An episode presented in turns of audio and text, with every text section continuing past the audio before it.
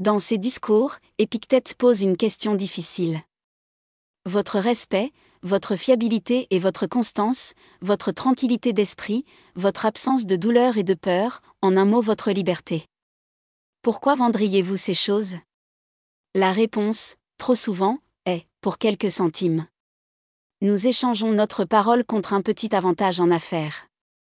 Nous renonçons à la tranquillité d'esprit pour une plus grande maison ou une plus belle voiture.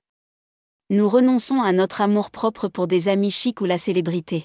Nous échangeons notre liberté contre un travail qui nous rend malheureux ou une relation marquée par des disputes incessantes. Le stoïcisme nous aide à tenir un meilleur registre de ce que les choses valent vraiment.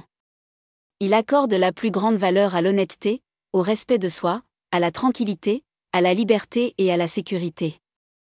Il nous rappelle que tout le reste est futile et que seul un imbécile échange les premières, que rien ne vaut la peine d'y renoncer.